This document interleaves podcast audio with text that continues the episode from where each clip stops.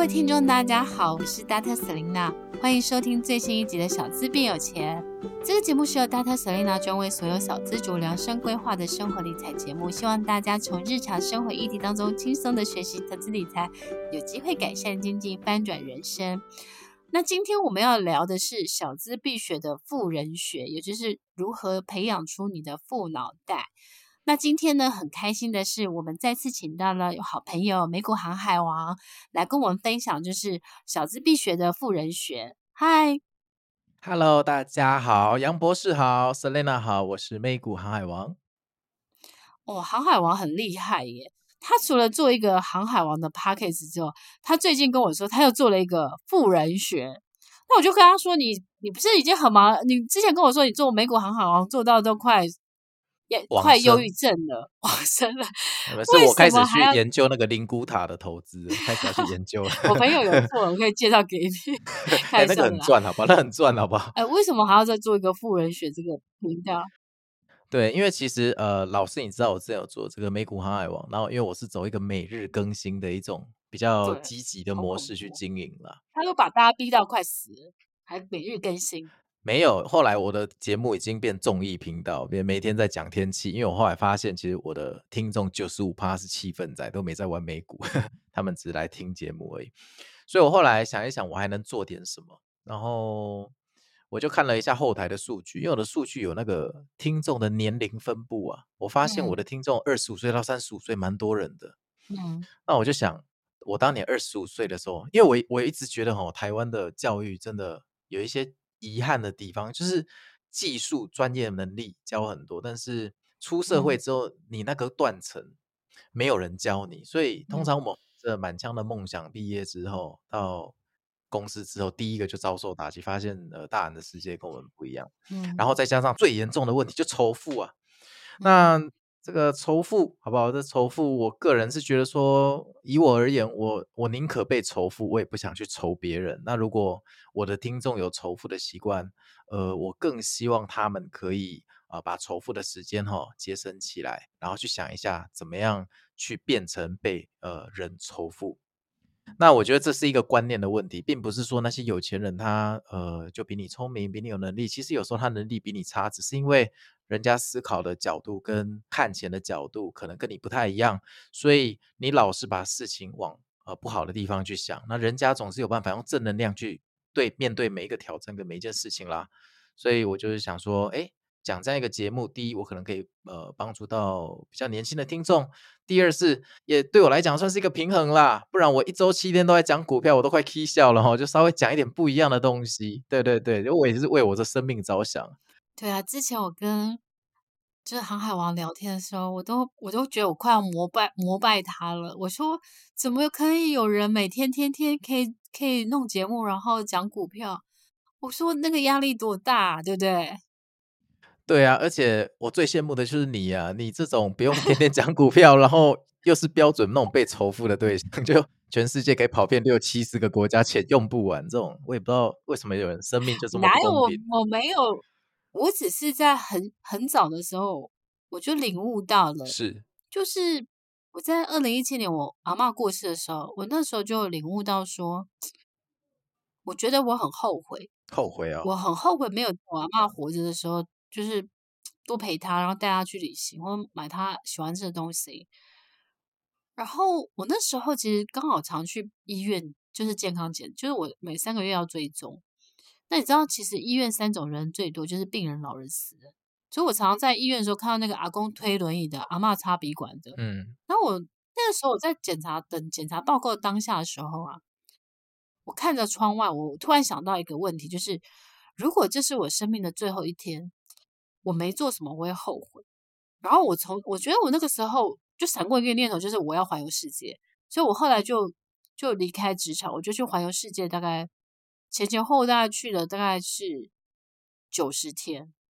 然后去了很多国家，去冰岛啊、爱尔兰啊，去英国啊，然后再去希腊，然后再去呃，比如说去，反正就是还要去葡萄牙这些。那你知道，就是他当你看的越多的时候，你突然求的越少。所以我我觉得我的人生其实有很大的领领悟的两件事，一个就是我阿妈过世，第二个就是我去环游世界的时候那个过程。然后我会觉得，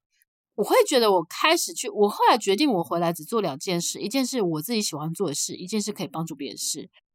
那我后来前一阵子我看艾瑞克的他的书的时候，我发现那个其实是我找到我内心的光，也就是我内在的我心里的内在成就。所以我后来觉得我的人生我就不迷惘，然后我也我也没有觉得我要很很爱赚钱，但是我就会觉得我要我要活在当下。所以我觉得对我来讲，我觉得我最大的领悟是这样子。对，我我这个合理推测哈，你这个就是嗯。怎么说？下一步应该就是创立宗教，因为你讲的事情就是原本，因为我记得你以前是非常非常喜欢赚钱，你这一辈子就是要赚的比你身边的同学多，你跟我讲过。然后后来你因为阿妈的事情领悟到生命最高的价值可能是快乐或。呃，活好每一个当下，而不是钱。对，然后你去旅游完之后，你跟我说你诚心到，你只差舍利子没有喷出来而已。你只说我找到内心的光，就是那个光。哦，这保护心里的火种，接下来就准备传道授业。我听到就是接下来就创教，创教的时候记得跟我讲一下，我也要入教。不用我，我基督徒啦，我不会创造的。哎，那对，好好玩。嗯、我我想问你哦。那你这个富人学里面的节目啊，你会介绍什么主题，或是你会谈论什么？其实我现在就只有四集，第四集我应该今天晚上跟你录完音之后，我会让它上架。第一集我讲叫优势啊，就是呃如何把自己最不擅长的部分变成自己的优点。这个就我讲一下，我小学那个地理很烂，后来我地理联考最高分一个刻骨铭心的经验，然后跟大家分享。第二集我讲巨人，就是我们看到一个问题，觉得这问题很困难的时候，其实不是问题太大，是因为我们不是巨人。所以，如果你今天是一个巨人，你当然会觉得那个问题只是一个小石头嘛，一脚就跨过去。所以重点是提升我们，而不是觉得问题很难呐。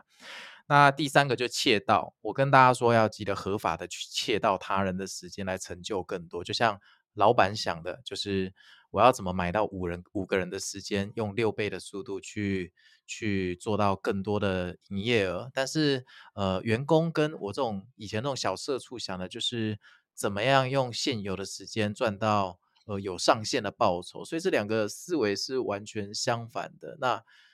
我目前只有出到这里，所以我希望有这些观念的交流中，让我的年轻一点的听众去了解说，其实有时候你一念之差哦，你人生之后的发展可能是完全不一样。而你当有了像像杨老师你这种正观念之后，其实你根本不会去仇富。我看到像我现在看到一些比我有钱的人，我心里只会想他为什么可以这样？那我要怎么才会变这样？我通常只想这两件事，我不会去说啊，你开那个车那么低，呃，就是诅咒你车祸。我不会做那种无聊的事情，就是那当键盘侠跟仇富真的很浪费社会资源了，就浪费大家时间了。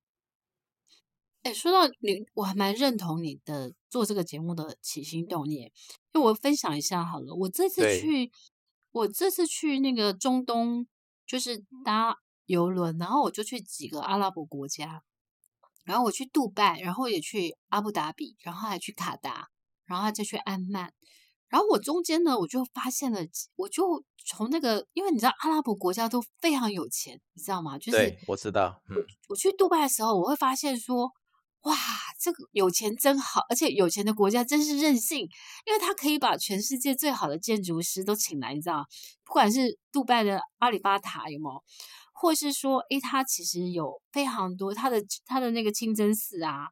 你都会觉得说，哇，真是有钱，有钱真是任性，而且你知道，他就是杜拜那个城市是十年才盖盖，几乎是盖起来，你就会觉得说，他就是在沙漠里长出一个城市，而且这个城市是。也很现代的，然后就是全世界富豪都在那里。然后我明白，我后来慢慢明白一件事情，就是比如说我在飞机上，我认识一个一个一个年轻人，他才二十五岁啊。然后他说他是长期在杜拜，然后就说你在杜拜做什么？他就说因为他的老板是一个加拿大的华裔的人，然后他的老板呢就是呃在加拿大种兰花，然后他就说哎他种兰花，他就讲给我听，就是两只。就是他种种那个兰花，然后他跟我说，因为杜拜这个国家很特别，就是呃，如果你种植兰花，你用用那个电，对不对？如果你是外国人，你的用电可能是比如说呃五块钱好了，可是你如果是本国人，你可能用电可能只要是一块钱，所以他们就会用一个方式，就是呃，可能你他的租租的变成杜拜的人，所以他的电费就比较省。然后他还讲说，他老板在加拿大，他的老板做的是大麻事业，然后他的老板就是因为他的大麻事业是卖给政府，因为大麻其实不是大家想的，就是说哦，可能是毒品，而是大麻可以用在医疗上面，比如说做一些就是麻醉的这些成分的东西。然后他老板又跑去杜拜买房子，然后他们就在跟我讲说，哎，杜拜的房子其实很很好，因为你知道过去一年当中。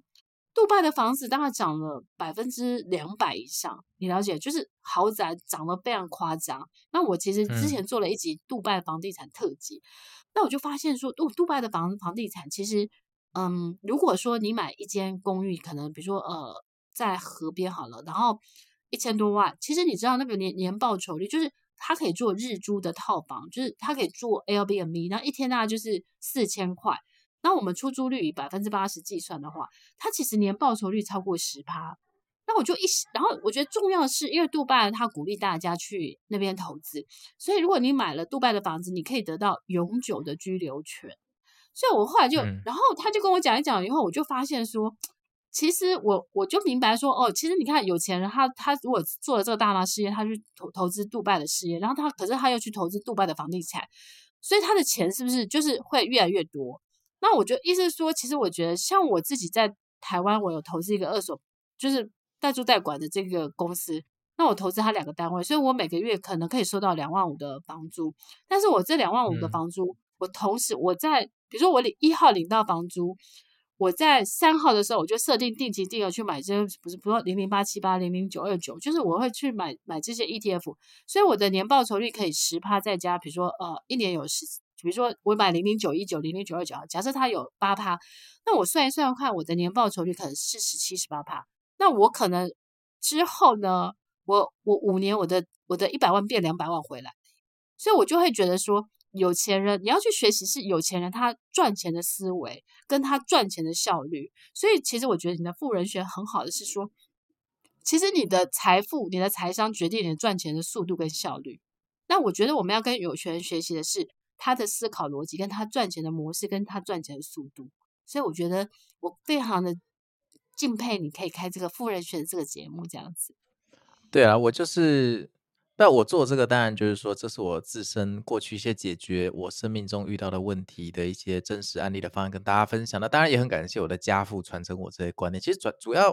我觉得这种观念，要么就是原生家庭要有教你，要么就是你要有一群很好的朋友或。良师益友，那通常台湾我觉得在后段是比较缺乏的，因为大家都集体仇富，然后年轻人就是手上多少钱就去吃大餐呐、啊，那这个从来不记账，所以每个月刚好哎不小心都花光，再加上现在又有 Apple Pay 这种邪恶东西，按两下就可以结账，这结账根本不痛啊，所以其实跟我小时候付现金的年代相比，我觉得现在的小朋友要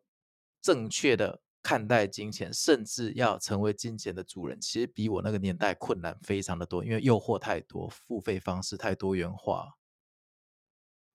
欸，可是会不会现在的小孩其实，因为父母可能很有钱，父母都会留房子给他们，会不会他们就也不会那么辛苦呢？呃，有可能，但这毕竟就是百分之一的那些人。然后很明显，我的频道不是为了这百分之一的人设计，大部分的人还是要上班，嗯、然后家里没留给他什么东西。对了，因为我我可能、嗯、因为我身身边的朋友可能有一些是有钱人，所以他们他们都会留房子给他小孩。对啊，你是富人，你身边朋友都富人，富人群居而居，有这非常正常嘛，这物以类聚嘛，哦，真的是一定要我再讲一 次就对，好，我可以再讲三次。但是但是我自己也是白手起家的，我家也是很穷啊。那很好，你也可以开富人学。没有，你开就好了。对，我的意思是说，其实我很多朋友他们也都是自己白手起家的，嗯、只不过是我觉得现在的这个年代，因为毕竟台湾这个不高房价，其实其实是让很多年轻人是真的是蛮辛苦的啦。所以我觉得，其实我觉得重要的，刚刚讲的就是说，我觉得要学习正确的跟钱相处，然后呢，你要学会的是，比如说像我有一个六三一理财法。所以你可能领到钱的时候，你可能可以先把先决定存钱，存多少钱再花钱。那你可能用六三一，可能你三层，比如说你赚薪水是三万块，那你的三层就尽量可以存下来去投资或理财，然后剩下的六层再花在食衣住行娱乐。那一层是买保险或是投资自己。那当然，大家会觉得说，可能台北那么困难。但我的意思是说，嗯，我觉得想办法开源跟节流，我觉得是成为富成为富人的第一步啦。所以，嗯，就是。但是你完全说中了我今天的内容。我待会要上的那一集叫做“习惯”，就是在讲开源跟节流，而且很重要。很多人觉得节流可以变有钱，拼命记账。No，记账只是告诉你钱花到哪里，但有钱是要开源，那是两件事。但是你如果不节流，你开源也没用。对，所以我觉得它是双轨的。那记账，我觉得记账最大的目的是要找出你过去消费的 pattern，然后找出你。比如说你浪费的习惯，或是找出你的生活模式当中有哪些可以，比如说，嗯、呃，就是可能拿铁浪费清单，就是说，哦，你可能常常会喝拿铁啊，或是喝珍珠奶茶，你可以想办法每天多省一百元。嗯、但是我觉得像杨老师，对不对？花费全部都是机票，所有航空公司全部都是金卡，这我都可以背了，阿妈都知道，好不好？这我没有太容易猜测了我。我其实很节俭的，我其实出去都会坐。我坐经济舱哎，我都没有坐很浪费耶，因为我觉得你知道为什么吗？因为它里程数太多，经济舱全部都变头等舱。不是，是因为是因为我觉得，如果一张，比如说一张商务舱，我可能可以飞三次，我我就会开始去思考，怎么样对我是最最划算的。对啊，你这个叫富人的脑袋，我又重复第二次了，没有 say 过。那今天还是很高兴可以来你的节目聊一聊富人学，真的。嗯，哎，那我想要问你哦，你你你自己观察，比如说你身边的这些富人啊，他们有哪些好习惯是，就是呃，大家比如说年轻人比较少学会的？我觉得一般人对有钱人的既定印象就是上一辈留下来的，他不会去查证说这是不是人家白手起家。好、哦，那当然，如果说上一辈留下来，他要是个纨绔子弟，就不在此论。但我有一些朋友确实蛮厉害，譬如说。我有一个朋友，他家里是建设公司，然后他开了一家日本料理店，他自己的兴趣啦，哈，除了承接家，他就开了一个餐厅。哎、嗯，他开那个餐厅有够努力耶！你知道他光试那个菜，他亲力亲为多少次，然后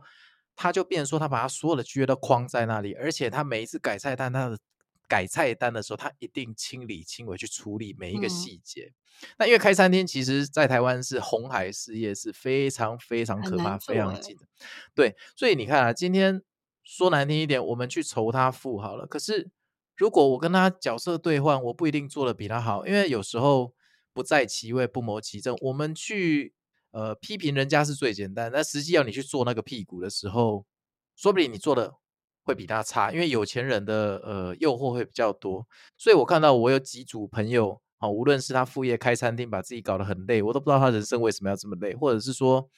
有另外一些呃承接家里企业的，那他们就是每一分钱都算得非常精，甚至他爸爸呃当年帮他付学费的时候还跟他谈利息，然后如果你愿来，如果你未来愿意回来承接家业，我就帮你减免学费的利息。哎、欸，他们的教育 都是都是非常可怕的，就是其实那个不是说像韩剧一样看到，因为韩剧你最常看到的就是高富帅，然后就跟一个女员工在那边恋爱，然后就是王子，然后呃丑小鸭变天鹅的剧情。但事实上，我觉得现实世界其实那种剧情根本就我是还没看过。那我身边的朋友其实算是都还比较脚踏实地的富人，如果是富人的话，对啊，嗯，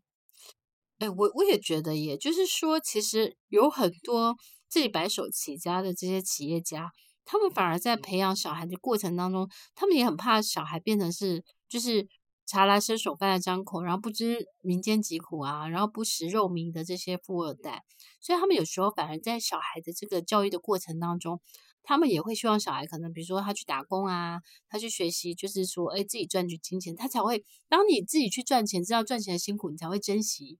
你拥有的财富。所以我觉得有时候。我们在给小朋友教育的时候，我常常觉得父父母给小孩遗产，不如给小孩富脑袋，或是甚至是教他学会去捕鱼。我觉得这反而是比较重要的。欸，你真的就像魔法师，可以看到内心在想什么？因为其实我在今天的那一集，待会上楼，我可以给你可以去听。我说，我这个做富人学最还有一个目的，就是以后我小孩出现的时候，我就叫他去听就好。这个就是爸爸的人生观。其实这就是我想对他们讲的话。而事实上，我有听众在 Apple Podcast 留言，就五星评论写说，这个太励志了，以后我开车要叫我的小朋友听。你看《航海王》当初怎么数学考二十四分，最后变前三名，这个你好好多听几遍。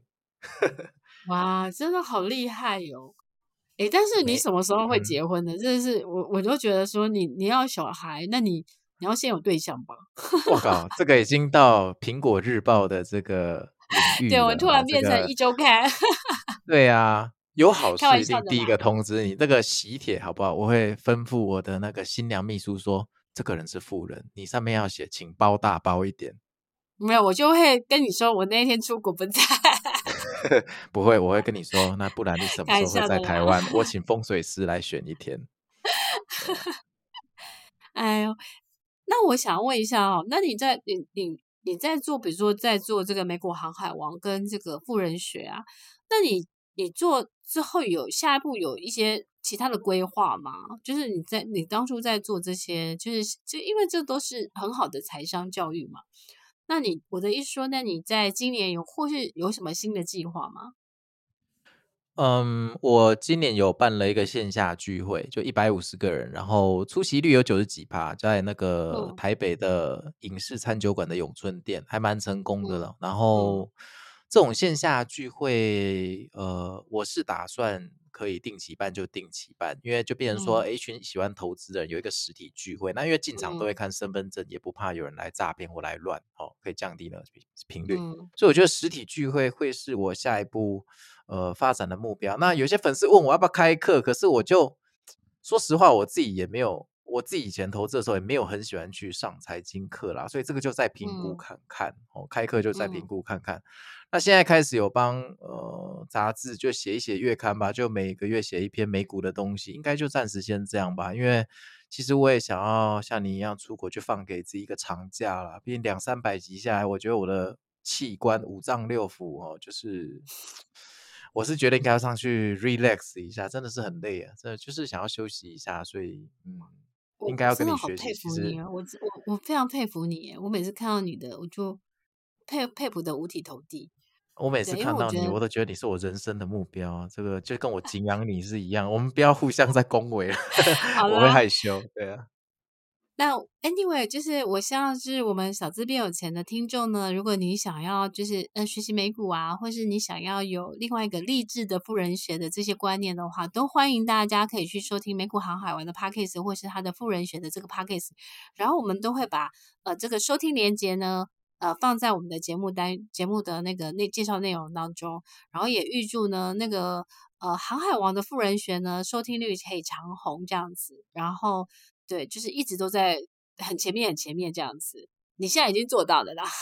对，没有没有没有，那个都暂时的，但是我只是希，我只是很喜欢那个频道，因为那个频道赋予了我一个可以跟大家讲话的权利。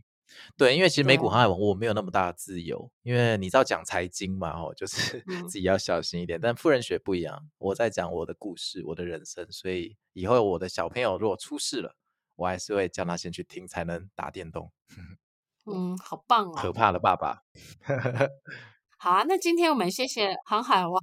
来我们的节目当中跟我们分享他他做富人学啊，这个富人学我们简单的谈了一下富人学的概念这样子，然后欢迎大家就是呃再去追踪呃航海王的频道跟那个富人学频道。那今天呢，我们谢谢航海王来到我们的节目，然后期待呢不久的将来我们也可以再次请你来上我们的节目。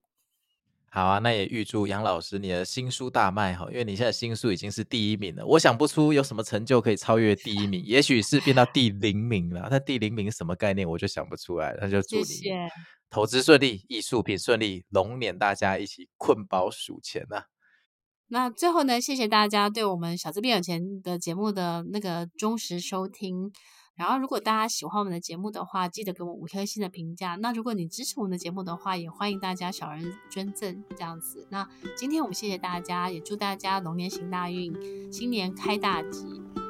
好，拜拜，拜拜。